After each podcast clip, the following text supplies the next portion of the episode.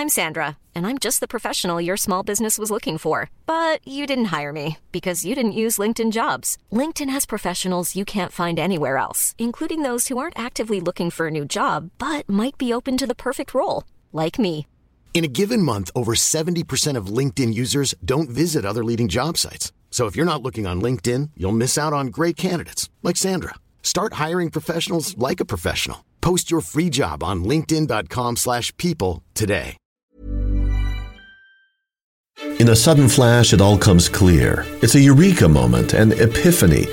Hi, I'm Marcus Smith, host of the Constant Wonder podcast. The world offers marvel, meaning, and mystery around every single corner.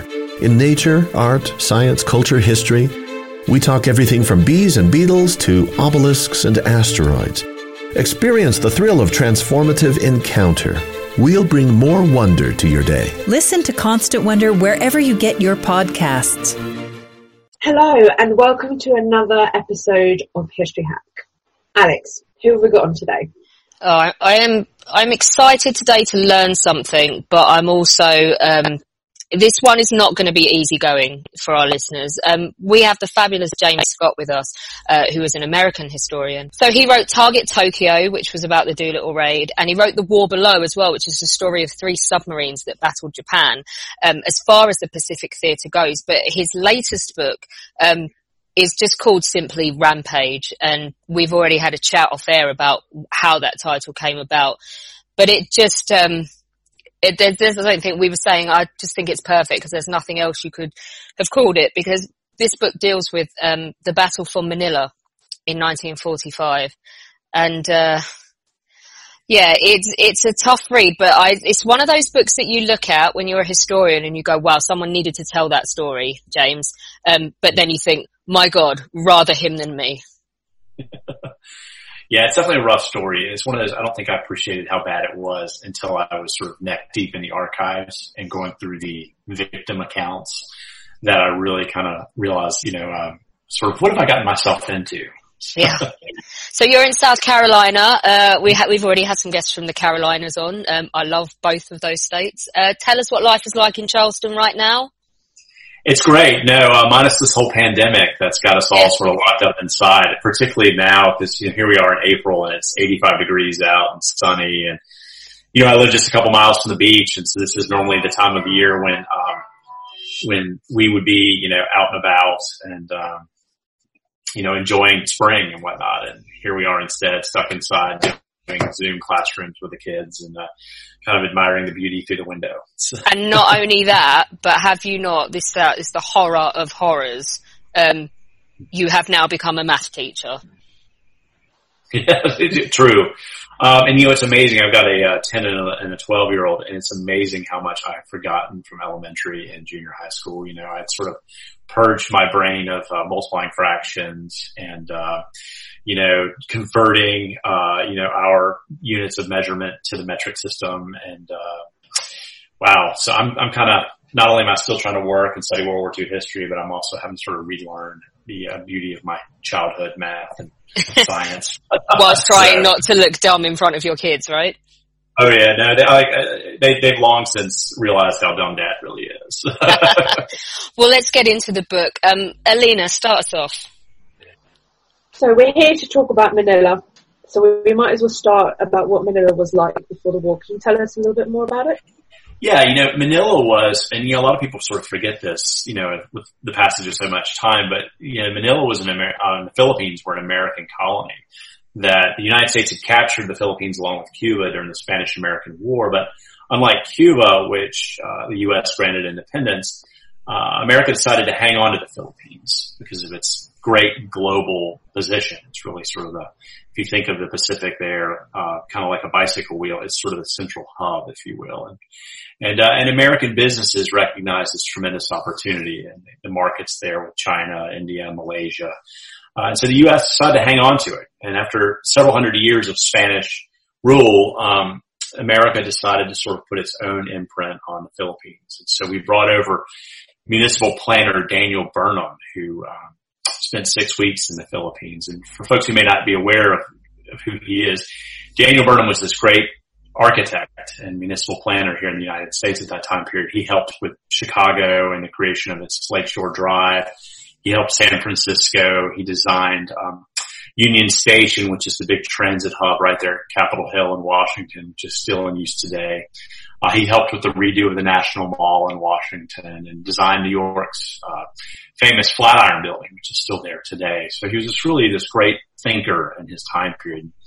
So he came over to the Philippines and he sort of laid out a blueprint for how Manila uh, could grow. And, and over the course of the next 40 years, uh, Manila really developed into this small slice of America and Asia. It had these great neoclassical buildings, its legislature, its city hall, its post office, which looked like they could have literally been transplanted from Washington DC and dropped right into the heart of, uh, of Manila.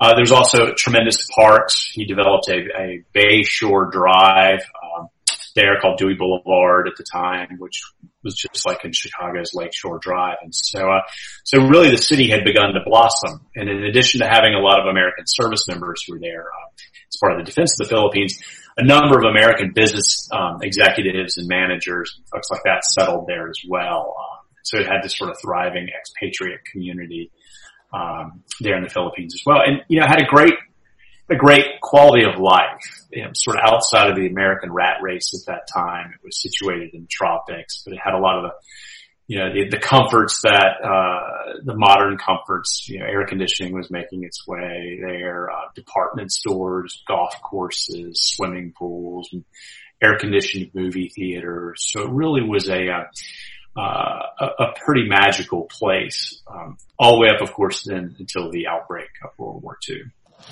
And then um, the the big catalyst for Manila, um, as it turns out, is Pearl Harbor, isn't it? Um, how does what happens after Pearl Harbor, and how does um, Manila come under Japanese control? Absolutely. So, you know, in, in addition to the attack on Pearl Harbor, the Japanese invaded the Philippines and, uh, and MacArthur and his troops held off on the, uh, Bataan Peninsula and also on the fortified island of Corregidor out in the bay. But the, the speed with which the Japanese had advanced meant that literally thousands of American civilians, um, these were the business executives, their families, you know, their wives, their children, uh, uh, were all trapped in the Philippines. And so MacArthur had hoped to spare Manila, which at that time was called the Pearl of the Orient because it was such a great city. So he evacuated all of his forces outside the city. And as a result of that, the Japanese came in and on January 2nd, 1942, just three weeks really into the war, they seized Manila. And, uh, and so all of the, uh, the American troops were all fighting in the jungles and the mountains of Bataan and, and, and whatnot. All the civilians were trapped in the city.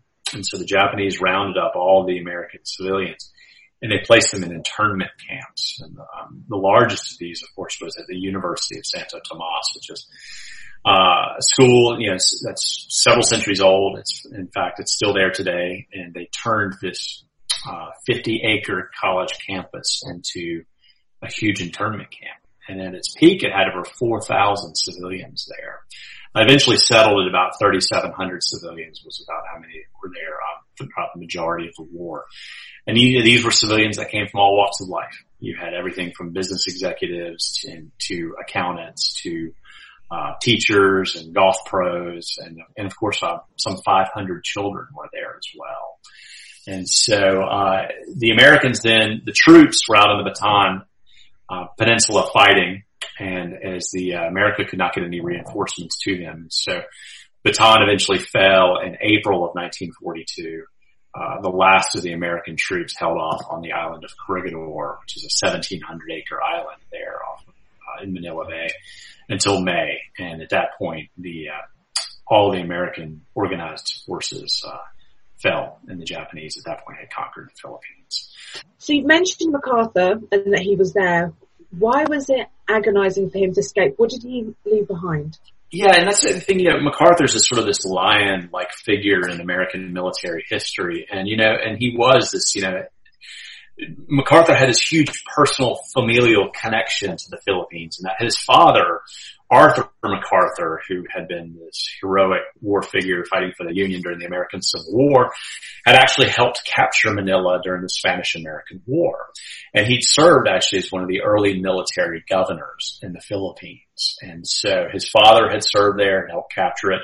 MacArthur, after his graduation from West Point in uh, 1903, his first assignment was in the Philippines and he had gone back over the years on multiple times in, positions of greater influence and, and authority, uh, all the way up until 1935 when he eventually retired. Um, you know, he'd been the America's uh, top soldier its chief of staff, and then as he finished up his assignment there and retired, he took a position with the Philippines to go back over there, which the United States had in, agreed to allow the Philippines to become independent in 1946.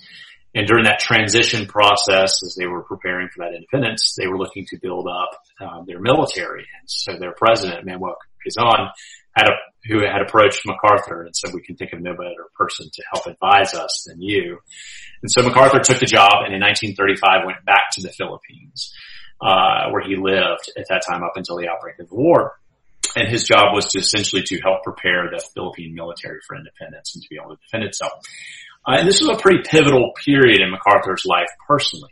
He had grown up, his parents had been sort of, uh, very overwhelming figures in his life, if you will, both his mother and his father. And at this point in his life, both of them are deceased. He's, he, on his trip over in 1935, he meets Jean MacArthur, who's this, uh, beautiful young southern brunette who he falls in love with and his, um, his mother actually had come initially with him in early 1935, but she passed away in the Philippines soon after they arrived there.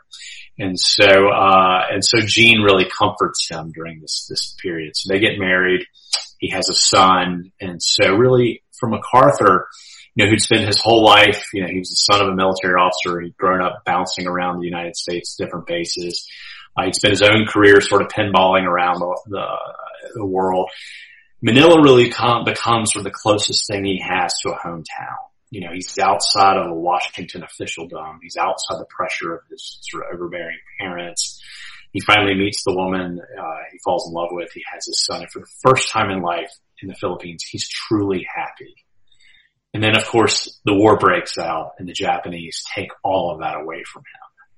And so, for MacArthur, the abandonment of Manila and the abandonment of the Philippines is incredibly personal. Because for him, it's not just some post. It's not just some, you know, assignment he's got. I mean, Manila is home. In fact, he lives atop the Manila Hotel, which is this landmark hotel opened in 1911, still there today overlooking the bay. I mean, beautiful property. Lives in the penthouse up there. And there he's got his father's Civil War medals. He's got his library of over 10,000 volumes. He's got his son's tricycle and tanks and toys and and they've got the Christmas tree up in the corner of the uh, parlor. Uh, and then of course he has to evacuate it all. And they leave so fast when they retreat out to the island of Corregidor that they don't even take down the Christmas tree. Uh, so MacArthur, you know, Manila is a, uh, it's, it's a real personal story for him. Does he get out? Um, and, oh, well, of course he gets out. Um, let me say that again. So he gets out. Um, please tell me he managed to take his dad's medals with him. No, they in fact they only took two suitcases worth of materials with them, and so uh, and what's fascinating is the Japanese came in and they inventoried his house afterwards, and, and I've got a copy of that inventory, and it's thirty some pages long, and it's a fascinating. It has like you know how many uh, pocket squares he had, uh, handkerchiefs. You know, it was, it was almost two hundred. It has you know how many pearl necklaces his wife had. It uh, it itemizes his, his military. Uh, uh, insignia and medals and things like that. It even they even itemize his son's toys. Um, insane. It really is. It's just such a fascinating document to look at. And so if you go, for instance, today, and of course that home was later destroyed in the war, if you go to the MacArthur Memorial in Norfolk, Virginia, which is sort of the, where his papers are and his artifacts, there's very little there that predates 1945 because pretty much everything that the MacArthur's owned was destroyed during the war there. Wow. So, so how does he get out? Yeah. So MacArthur, um, when he declares Manila an open city, he evacuates to the fortified island of Corregidor. And Corregidor is a fascinating place in itself. It's the uh, a 1700 acre island, 27 miles out in the water. And over the it had been sort of an old garrison and between the wars, America had built it up with uh, artillery and guns and they dug a series of tunnels inside one of the mountains there on the island that had become his headquarters. And, uh, they had a hospital in there and offices and everything like that. And so, of course, this this island is coming under constant bombardment and artillery fire from the Japanese. And the, Roosevelt is terrified that um, MacArthur that it's going to fall and MacArthur is going to be captured, and that it would be this PR disaster for America to have this great general um, you know, put on trial or taken to Tokyo as a prisoner. And so he orders MacArthur to evacuate. Uh, and so MacArthur leaves on March 11th at night, um, in a secret plot with using torpedo boats basically to sneak him because the Japanese have blockaded the area around there. So they have to sort of break this blockade and they've got to run him about 500 miles south of there to another island where a uh, plane is going to take him to Australia. And so it's an incredibly uh, exciting mission, if you will, and with, with great stakes. And of course, MacArthur, his wife, his son, and key members of his staff all leave and they're successful and they break out and they eventually end up in Australia where he vows famously, I shall return. And of course, you know, looking at that, those three words through the lens of his personal connection to Manila and his family's artifacts and his home and whatnot, it takes on such a greater symbolism uh, I think, than it, than it, than a lot of people normally attribute it. Apart from the internment camps that you mentioned previously, could you tell us a little bit more about the occupation? It was incre- it was an incredibly grim experience, wasn't it? It was, and, it, and, it's a story that I don't think gets enough attention um, when we look back on World War II in the Pacific, because the Japanese occupation of the Philippines was an incredibly brutal time. And, and by that I mean it, the Japanese had come in, they took over Manila, they they, they looted all the department stores, they uh, they, they went through and they took all the houses away from, like the grand houses away from people and their vehicles, their cars. Um, they swiped all the food out of the warehouses. They left the fields to rot. Uh, and of course, during this time period, nothing was imported. So you couldn't get medicines and things like that. And so over time, and you have to remember this was a three year occupation, over, over those years, the economy began to just totally collapse and crumble. Um, there were no jobs. There was, uh, you know, it, it, developed a sort of a bartering system where people would literally, uh, they had these big markets and people would just trade things to survive. And as the years passed and as things got worse, the, really the social fabric in the Philippines just began to totally unravel, uh, particularly in the cities. And people outside in the provinces could grow their own food and, and were better able to subsist. But in Manila, in the capital there, it was much grimmer. And so much so that by, by 1944, by the end of 1944, literally 500 people were starving to death a day in Manila. And people had gotten so desperate that they were literally they were abandoning their children to orphanages. Um, they were selling their children. Uh, in fact, I've seen in some of the depositions I read of from survivors where you know children were being sold for about a thousand pesos uh, a piece. People resorted to robbing graves, literally taking the eyeglasses off of corpses, uh, even the dentures, uh, the clothing. I mean, anything that could be bartered or sold to buy a fistful of rice to survive. There's an awful, awful, horrible anecdote about a girl with a lump in her stomach, isn't there? That shows you how bad it was.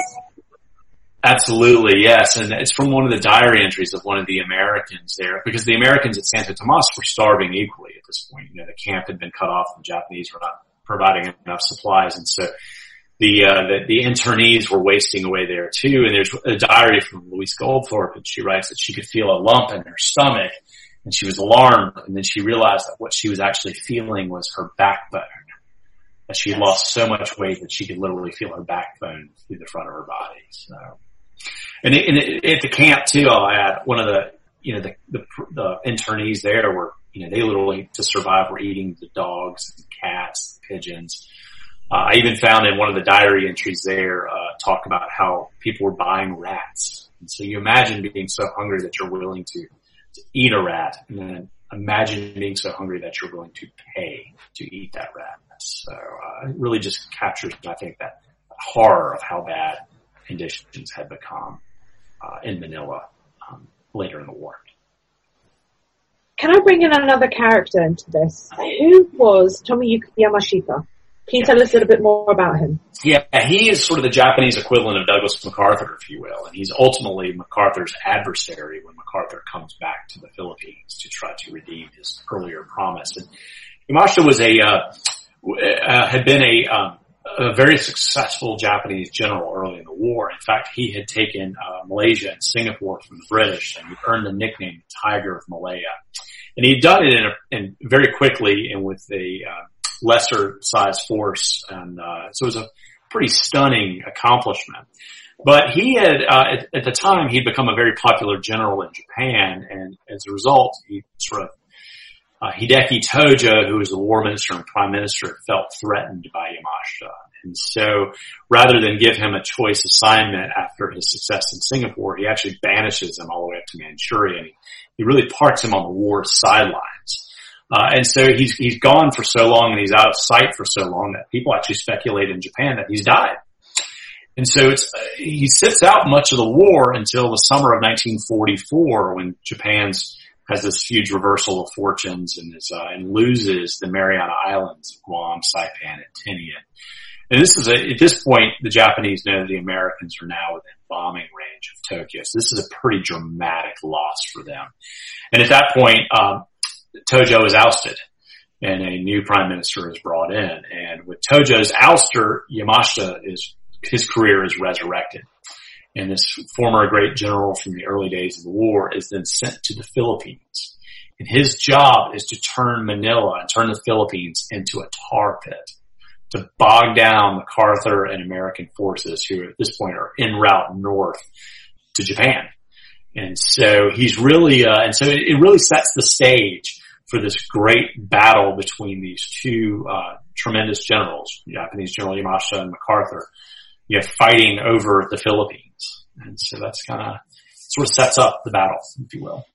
Can you just um, briefly, just so because obviously the Pacific theater is so much lesser known than Europe, put the battle for Manila into the context in the whole Pacific campaign? Yeah, absolutely. So, so MacArthur's driven out of the Philippines at the, the beginning of the war, and he escapes to um, to Australia. And of course, at this point, you, there begins this this sort of dual thrust by the Allied forces. You have the American Navy, uh, which is pushing across central the Central Pacific in what is frequently known as the island hopping campaign, in which they're sort of they're trying to retake islands and, and sort of close in, if you will, on the Japanese Empire.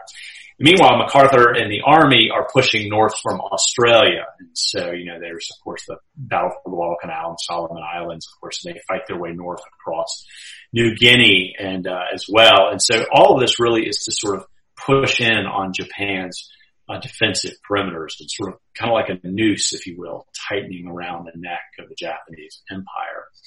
And so the Philippines is one of these last great conquests that the America that sort of stand in the way of the United States and uh, and the empire of Japan and the Japanese mainland. You know, the Americans at this point have captured the Mariana Islands, Guam, Saipan, and Tinian, which has put them in bombing range.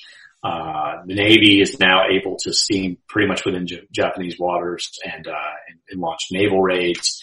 And of course, MacArthur is now setting himself up for, you know, bringing the army up there. So two, these two forces that have been thrusting across the central Pacific and up from the south are kind of at a point where they can merge and, uh, and begin this final press on the, uh, on the mainland of Japan.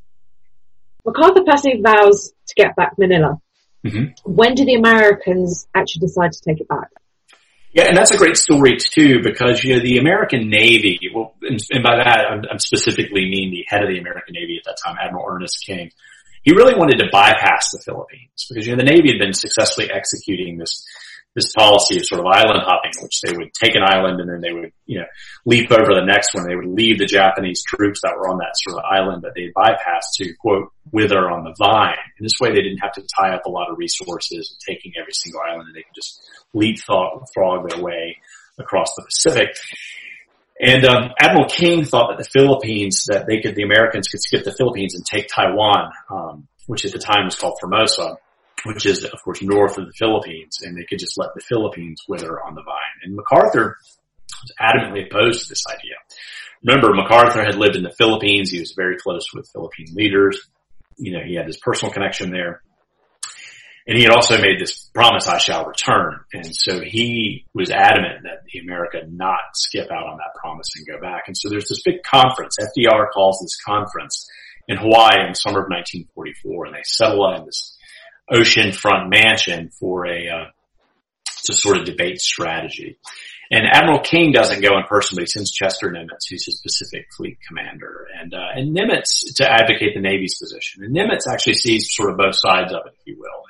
He's not as married to the skipping the Philippines uh, process as uh, as Admiral King is, and of course MacArthur then comes to argue the uh, his position. Now MacArthur in his memoir and whatnot likes to make out that he was sort of blindsided and he shows up in Hawaii. He's not exactly sure why he's been summoned. And, and so, uh, he feels like he's sort of, uh, at a disadvantage to the Navy who had these charts and stacks of documentation and maps and whatnot. But the reality is, and we know this because of MacArthur's pilot's diary, that he knew full well what he was getting into and he actually, on his flight all the way across the Pacific to Hawaii, he's actually rehearsing his arguments. And he's, he's going over them with his pilot and he's sort of getting his position down pat so that when he gets there, he is, uh, he's fully prepared. And, and he essentially makes, in the end, a, a, a, a, political argument to Roosevelt, which is, you know, Roosevelt is up for reelection and, um, he says, basically pulls the president aside and he says, you know, if, if you don't let me go back to the Philippines, if you don't let us redeem this promise, I think that the American public will be so upset by this that they'll hold it against you in the election. And Roosevelt was uh, was nothing if not a very political animal, and so uh, and so that uh, you know that sort of struck a chord with him, if you will. And so in the end, MacArthur gets his way, and he's allowed to go back and retake the Philippines. But MacArthur, in, in addition to his argument, he really also made a, a very accurate, I think, moral argument, which was the Philippines was an American colony. And even though it was slated for independence in 1946, it had been taken away from the United States and that the Americans owed it to the Filipinos as well as to the, uh, those American executives and their families who are all caught up in these internment camps to return and liberate them as soon as possible. And that time had arrived and to bypass them would be a grave moral injustice, if you will. And that, that was essentially part of MacArthur's argument. Um, so the Japanese aren't particularly interested in defending Manila, are they? And it, when the Americans do go in, it's over quickly in terms of any sort of nominal resistance. They know within a week, the Japanese, that they're, they're not going to hold the city, don't they? Yeah, they, you know, Yamashita actually, and there, there's a divide in Japanese leadership. You've got Yamashita, who's sort of the overall commander for the Philippines, and so he he doesn't see any real strategic value to the city of Manila, which there really wasn't outside of its waterfront. It had a big anchorage and port there where um, Navy ships could tie up, and so beyond its waterfront, it didn't have much of a strategic advantage. It had a lot of liabilities there were a lot of civilians there and mouths to feed and things like that. So he, he decides that his best tactic is to pull out of the city and go up into the mountains and the jungles and to fight a guerrilla war. Uh, and, and, and so he pulls out. Now he, there is a, a Navy admiral, uh, Sanji Iwabuchi, who his job is, he's left behind and his job is to blow up the waterfront and to render its few strategic assets is and sort of wipe them out and make them liabilities. Um, and Iwabuchi takes Yamashita's orders that, you know, hey, anything we can do to slow down the Americans is a good thing. And he really takes that liberally. And he decides that rather than evacuate the city, he's going to stay and he's going to fortify Manila and he's going to turn it into an urban uh, battle, like a, a Stalingrad of the Pacific, if you will. And he, um, so they began to um, plant landmines. They began to uh, booby trap intersections and fortify a lot of these concrete buildings. These same buildings that the Americans had helped uh, design and build. The uh, you know the, the ones designed to withstand the earthquakes and the typhoons that, uh, that, that battered this area. So these were the really small fortresses, if you will. And so the Japanese went inside these buildings and they dug wells in the basements of them so that they, they buried food stores. They could have a long siege there. They, uh, they took passageways and they built, um, staggered walls so that any advancing forces would have to sort of weave between them. Um, so they really prepared, um, to make a huge urban stand. Uh, for the Americans. And it's something that the Americans, I mean, MacArthur didn't anticipate. MacArthur really thought that the Japanese would do exactly what he, what he did, which is abandon the city. And, uh, and, and which Yamashita had originally planned to do. And so when the Americans get there, uh, you know, MacArthur is not expecting a battle. In fact, he's told his headquarters staff to begin planning his liberation parade. Uh, and they're picking the jeep assignments where all the senior officers are gonna, gonna, gonna ride and laying out the, uh, the route of the parade. It's going to go back in front of the Manila Hotel, MacArthur's old home there. And so he's really stunned when the, this battle breaks out and it's far more intense and far more hellacious than anything he had anticipated.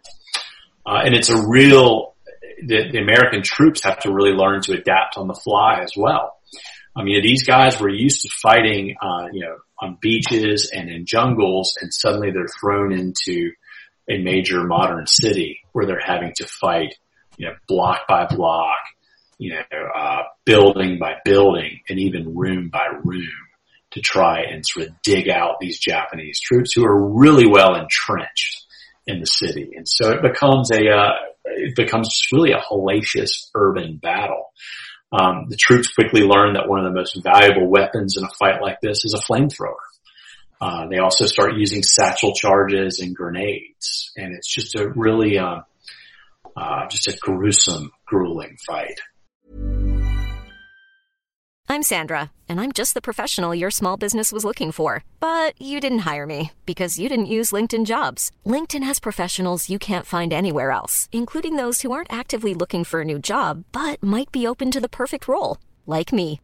In a given month, over 70% of LinkedIn users don't visit other leading job sites. So if you're not looking on LinkedIn, you'll miss out on great candidates like Sandra. Start hiring professionals like a professional. Post your free job on linkedin.com/people today. When you're ready to pop the question, the last thing you want to do is second guess the ring.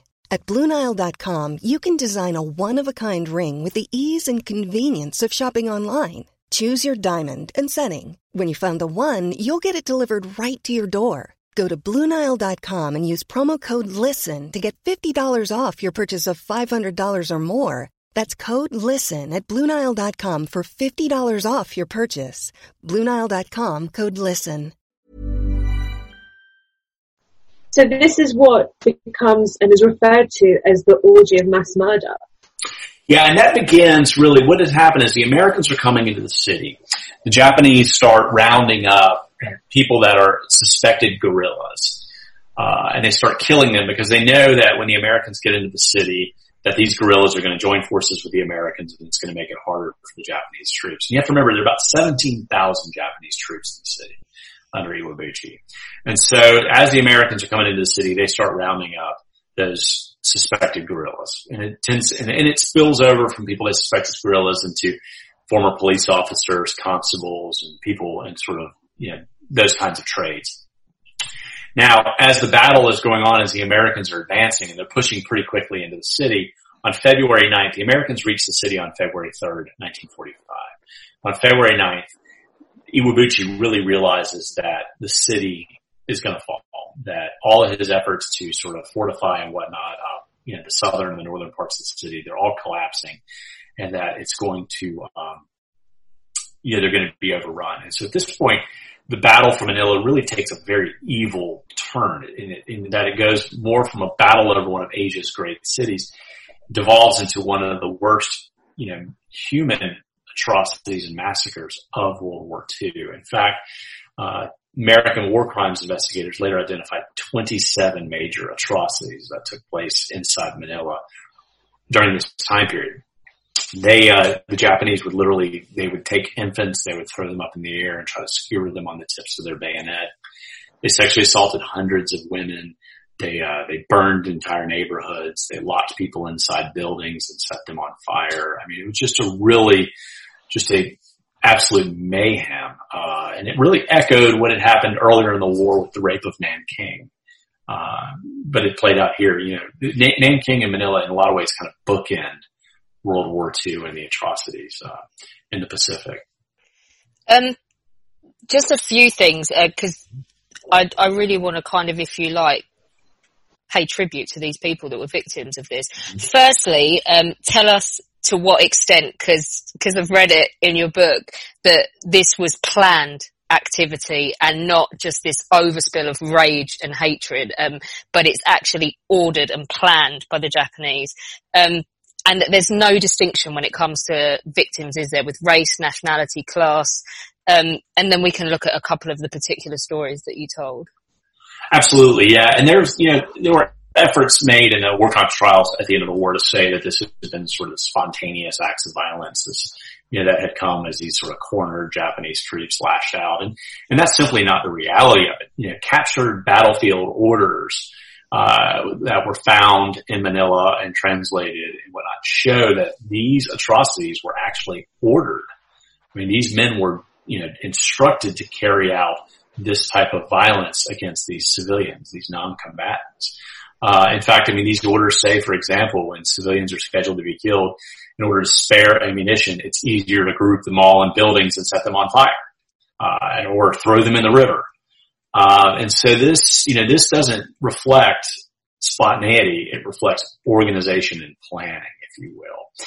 Uh, the other thing some of the orders said too was that every, anyone on, you know, battlefield, including women and children are to be considered guerrillas and therefore, you know, they can be killed. So really, you know, they, they, they essentially at that point leveled, you know, their, their, their ire, if you will, against everyone. So there was no distinction. It wasn't just men. They, women, children, everyone was fair game. And, and, and that's of course tragically what played out. And as the Americans were closing in on the city, you know, the Japanese were literally using incendiary squads and they were burning these residential areas. And so they were, the places where people could hide were getting smaller and smaller. And so, um, it really was just this desperate, tragic time. They made use of cans of gasoline, didn't they?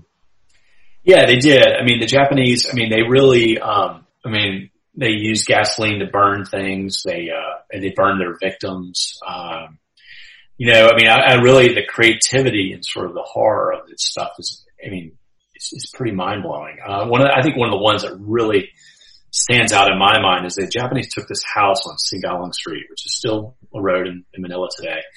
It was a residential two-story house, and they went up to the second floor of this house, and they cut a hole in the floor.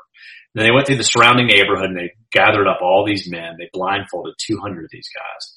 And then they would lead them in individually, one after the other, take them into this home, up to the second floor where they cut this hole.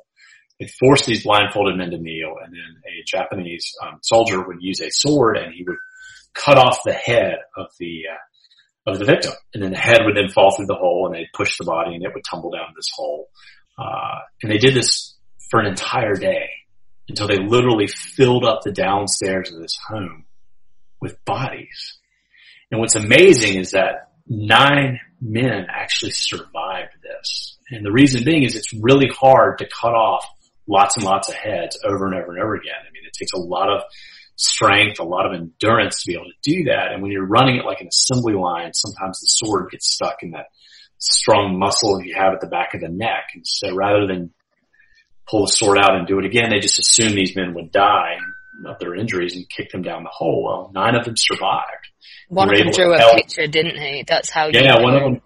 One of them sketched a picture of what it was like, and and and, uh, and they gave these accounts to war crimes investigators. And the Americans, after the war, photographed their injuries, and these photos are just horrific to look at. And then they went out, and the house at this point had burned, but they went out, and by counting skulls, the Americans were able to determine that 200 men were decapitated in that house. It's just, and, and there's, there's big, um, atrocities like that, and then there's the random small ones. I mean, tell us about Corazon Noble and what happened. She was an actress, wasn't she? What happened to her baby? Yeah. It's just awful. She, yeah, um, she was this great actress and, uh, in the Philippines in their cinema. And so she and her, uh, she had a, a 10 month old baby. And so she and her family, and brothers and, uh, one of her cousins had all sought refuge at the Red Cross, you know, in Manila. And of course, if anywhere should be safe during a battle, it's the Red Cross headquarters. And so, uh, you know, dozens and dozens of, of refugees had sort of piled into this Red Cross headquarters and the, uh, and they had a doctor there who was doing, you know, patching people up for their injuries and a couple nurses that were helping him and whatnot. And so then you know, there they are all huddled there waiting for this battle to pass. And then these Japanese Marines storm the uh, Red Cross. About four of them come in there and they literally go room by room through this building and they're shooting and bayoneting these men, women, and children. And Corazon Noble, she, she's got her, her child, child with her and she, she hides, she tries to hide behind sort of a filing cabinet, if you will, with her, with her infant. And the Japanese see her there and they shoot and they, they hit her in the elbow, which is protruding out. And she collapses down and she's trying, and she tries to hide her, um, her daughter underneath her and the Japanese come over and they stand above her and they start bayoneting her through her body and the bayonet blade goes through her body and into her infant. And as a result of that, they, she survives, you know, but her daughter dies. And, um, it's just total tragedy. In fact, she, um, she ultimately comes back and she's sort of the star witness in the war crimes trial afterwards. She's the prosecution's opening witness. There's uh, that, um, testimony, isn't there, where she says that she was lying there trying to put yeah. her baby's intestines back inside her body. Absolutely. I mean, it's, it's horrific, you know, and so, uh, so, and, and, later on in life, she actually, in 1947, I believe it was, she, she, uh, played a character who was a survivor of atrocities and, and one of the Philippine movies mm. afterwards. But, uh, but yeah, it's, but those kinds of stories, uh, they play out throughout Manila during this, this time period. And, uh, you know, so you've got these, these major massacres like what happened at Singalong Street or what happened at the German Club, which was a big social hall in Manila where 500 people were literally burned to death. And then you have these more intimate massacres like what happens, you know, in the Red Cross or what happened a lot of times. Japanese were going through the streets, they'd find a family in a bomb shelter and they'd throw grenades inside, you know, and detonate them there. So you had, you know, large scale massacres and small scale massacres that took place listening to you talk about this is reminding me exactly what you said earlier about the rape of Nanking and the, the atrocities there. I mean, it's, it's just repeating, the history is repeating itself literally within a matter of years. It is, and you know, and these kinds of these kinds of horror stories. You know, what happened in Manila, what happened in Nanking. These were not, you know, exceptions to the rule. These were really the rule. I mean, these types of atrocities policies a lot of times follow the Imperial Japanese Army. You saw it in Nanking, you saw it in Manila, you saw it in the wake of the Doolittle raid, which 250,000 uh, men, women, and children were killed in China. Uh, as, as, in reprisals for the Amer- uh, allowing the Americans to bomb the Japanese homeland. So, you know, uh, Yamashita's forces had done similar things after the fall of Singapore.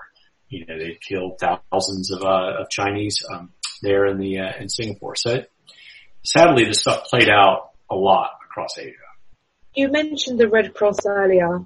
Um, wasn't there something about a ruse with the Red Cross flag to lure people out?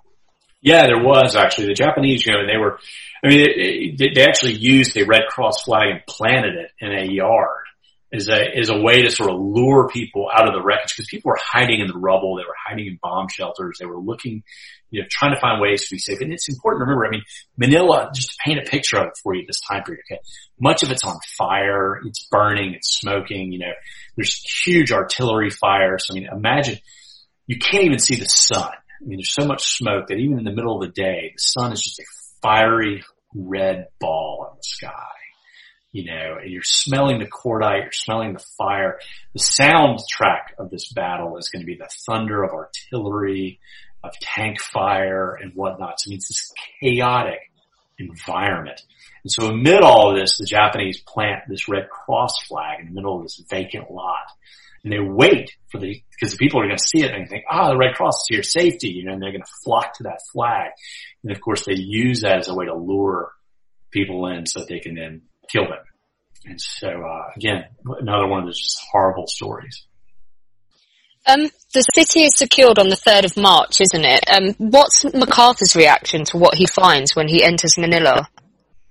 Yeah, you know, the city, at, at this point really, it's just, a, it looks like a wasteland. I mean, by the time the battle ends, 29 days after it started, um, 600 blocks of the city are just flat. Um, you know, and, and it's, and it's not just, you know, it's, it's, um, 11,000 buildings, banks, churches, neighborhoods, schools. Um, you know, it's, everything's gone. It's, it's, it's the, uh, museums, the statues, it's the, uh, archives, the hospitals. I mean, you really, it's just a picture of desolation and wasteland. MacArthur comes back in, like other people, you, you can't even orient yourself in the city at this point. I mean, any familiar landmark is gone or blown apart. There's just, there's some facade standing, um, you know, some chimneys standing, things like that. But in general, so much of it's just piles of rubble that you can't even really tell where you're going. Uh, and so it's a disorienting place to be. And then of course, at the same time, throughout all this rubble are going to be, you know, the, the victims and the bodies. And so it's just, it's, it's a really gruesome place, uh, to come back to. And of course, MacArthur comes back to check on his home as well. And of course, he, uh, the Manila hotel has taken heavy fire during all this. And so when he gets back, he finds that his own home where he'd left behind all of his artifacts and the mementos of a lifetime has been burned up and destroyed. And so, um, so the battle for him is a, uh, it's a very, it's a great personal loss as well.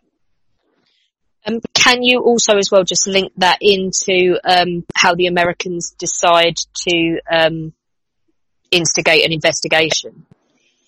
Yeah, you know, MacArthur, the, as, as the, as, even as the battle's unfolding, it, the Americans are coming across these atrocity sites you know, they're coming across spots where they're finding a home full of all these people who've been decapitated or, or bayoneted. And so these reports are making their way back to MacArthur. So on February 17th, really just two weeks into the battle, MacArthur orders all cases of atrocities to be investigated. And his staff takes that very literally. And so as soon as the battle over is over, they really realize they're looking almost less at a battlefield and more at a crime scene.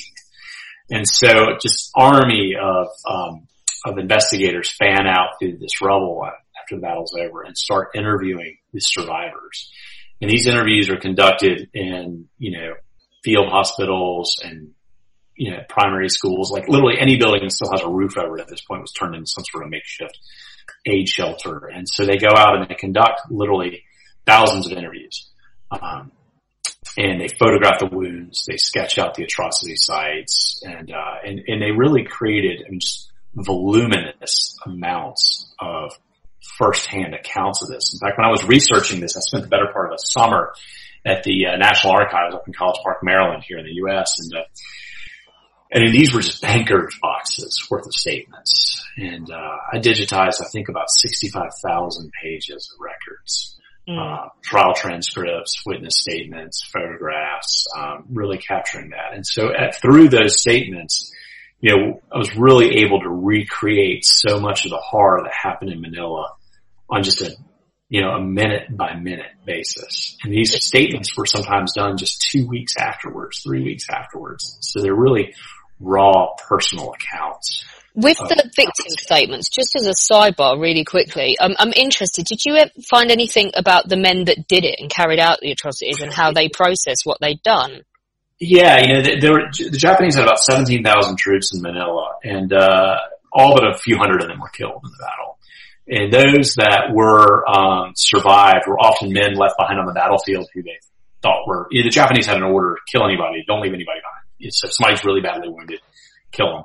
Uh, but these were guys that were left behind often because they were so badly wounded that it was better to save the ammunition and let them die on their own within a few hours and, uh, than to waste the ammo. And what happened is some of those guys survived and in most of those accounts, they denied any any of the uh, knowledge of the atrocities and things like that. But that said, there are there are some accounts from some of these men who survived and some of them were later witnesses in some of the trials who talked about being ordered to do these things. They talked about uh, what it was like and some of their diaries were found too, in which they talked about, I think one of the most haunting ones is like, you know, how can I ever for, you know, I'm paraphrasing of course, but it's like, you know, how will my mother ever be able to forgive me for this? And, uh, you know, things like that. So there are accounts in there of, of, uh, of remorse from some of these, some of these men for what they had done. So not a lot of these things survive, but there are a few. But not everybody is willing to talk though. I'm thinking, for example, um, cases where you see extreme sexual violence.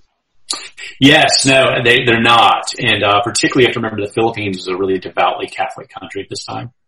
Uh, it still is. And, uh, and, and also Manila was kind of a small town. I mean, the, the, the pre-war census was about 620,000 people. So it was really a small town. Everybody kind of knew everybody. And a lot of the victims of sexual assault were, um, were, they were taken out of a couple of neighborhoods and these were sort of the high class neighborhoods. So the victims tended to be from wealthier families and established societal families. And so the combination of society fears and Catholicism and, and, uh, deeply religious views and also, you know, some of these women were married and whatnot really prevented many of them from wanting to testify about it. Uh, to war crimes investigators. And I'll tell you a fascinating story. Uh, so, you know, I was going through these depositions and, you know, in some of these depositions, some of the women, of course, did, many of the women testified about what had happened, but a lot of them said, Hey, I'm telling you guys because you're the investigators of this, but I don't, I haven't told anybody. I haven't told my husband. I haven't told my family and I don't ever intend to tell them what happened to me. And so I quoted in the book one of those depositions from one of those survivors. And, um, and so, you know, after the book came out, I got this email from a woman and she said, um, uh, you know, my, uh, my brother called me a couple days ago and said, you've got to go get this book. Our mother's in it. And, um, and I was like, oh no. And I, I totally worried it was going to be one of those cases. And sure enough, she told me her mother was, and her mother was one of the women I quoted in the book saying, I was a victim and, but I haven't told my husband and I don't ever plan to tell anybody about. And the daughter, her mother's now passed away, but the daughter wrote to me and said, you know, we always suspected that it happened to her, but she would never talk about it. And she said, you know, we're so proud that she had the courage to tell the investigators the truth about what happened. It's just um, incredible. So, lived with it buried like that though, with the people that loved her most. I know, and, and I felt like, ah, oh, you, you feel horrible. I, I, was, when I got this email, of course, my first instinct was she's going to be so furious at me that, you know, here's her mother's name quoted with this in this book for people to read, but, you know, but she wasn't. And, and she, in fact, you know, I was, I was, I was happy to see that she was pleased with her mother for having done that. And, and I'll tell you, it's, I've, I've, I've heard from so many people from this book uh, you know, whose family members are quoted in this book, whose uh, stories are told here. Um, it's been really, you know, I've written, you know, is, that was my fourth book, and really this has been one of the books, the, the book in which I've had the most engagement from people uh, who have ties to this story. You know, I get emails from people saying, you know, my uncle's quoted in it or my mom's quoted in it, and I've provided lots of folks the depositions from their family members you know, mm. that, you know, here's what they'd said and whatnot. So, um, and in the Philippines, the book has had a tremendous reception. Uh, you know, I was really lucky. We went and did a book tour over there last year, uh, went and spoke at universities. Um, we were expecting for the official book launch in Manila that there might be about 100 people there. Uh, 300 people turned up. I mean, it wow. really, uh, it's just, it's just had a really great, and I've been really heartened to, to see that. And because, you know, the Battle of Manila is still a really raw subject for a lot of people in the Philippines. And I think people in Manila have been really happy that an American writer is, you know, has turned it, turned, you know, turned his attention to the, the suffering that they they went through.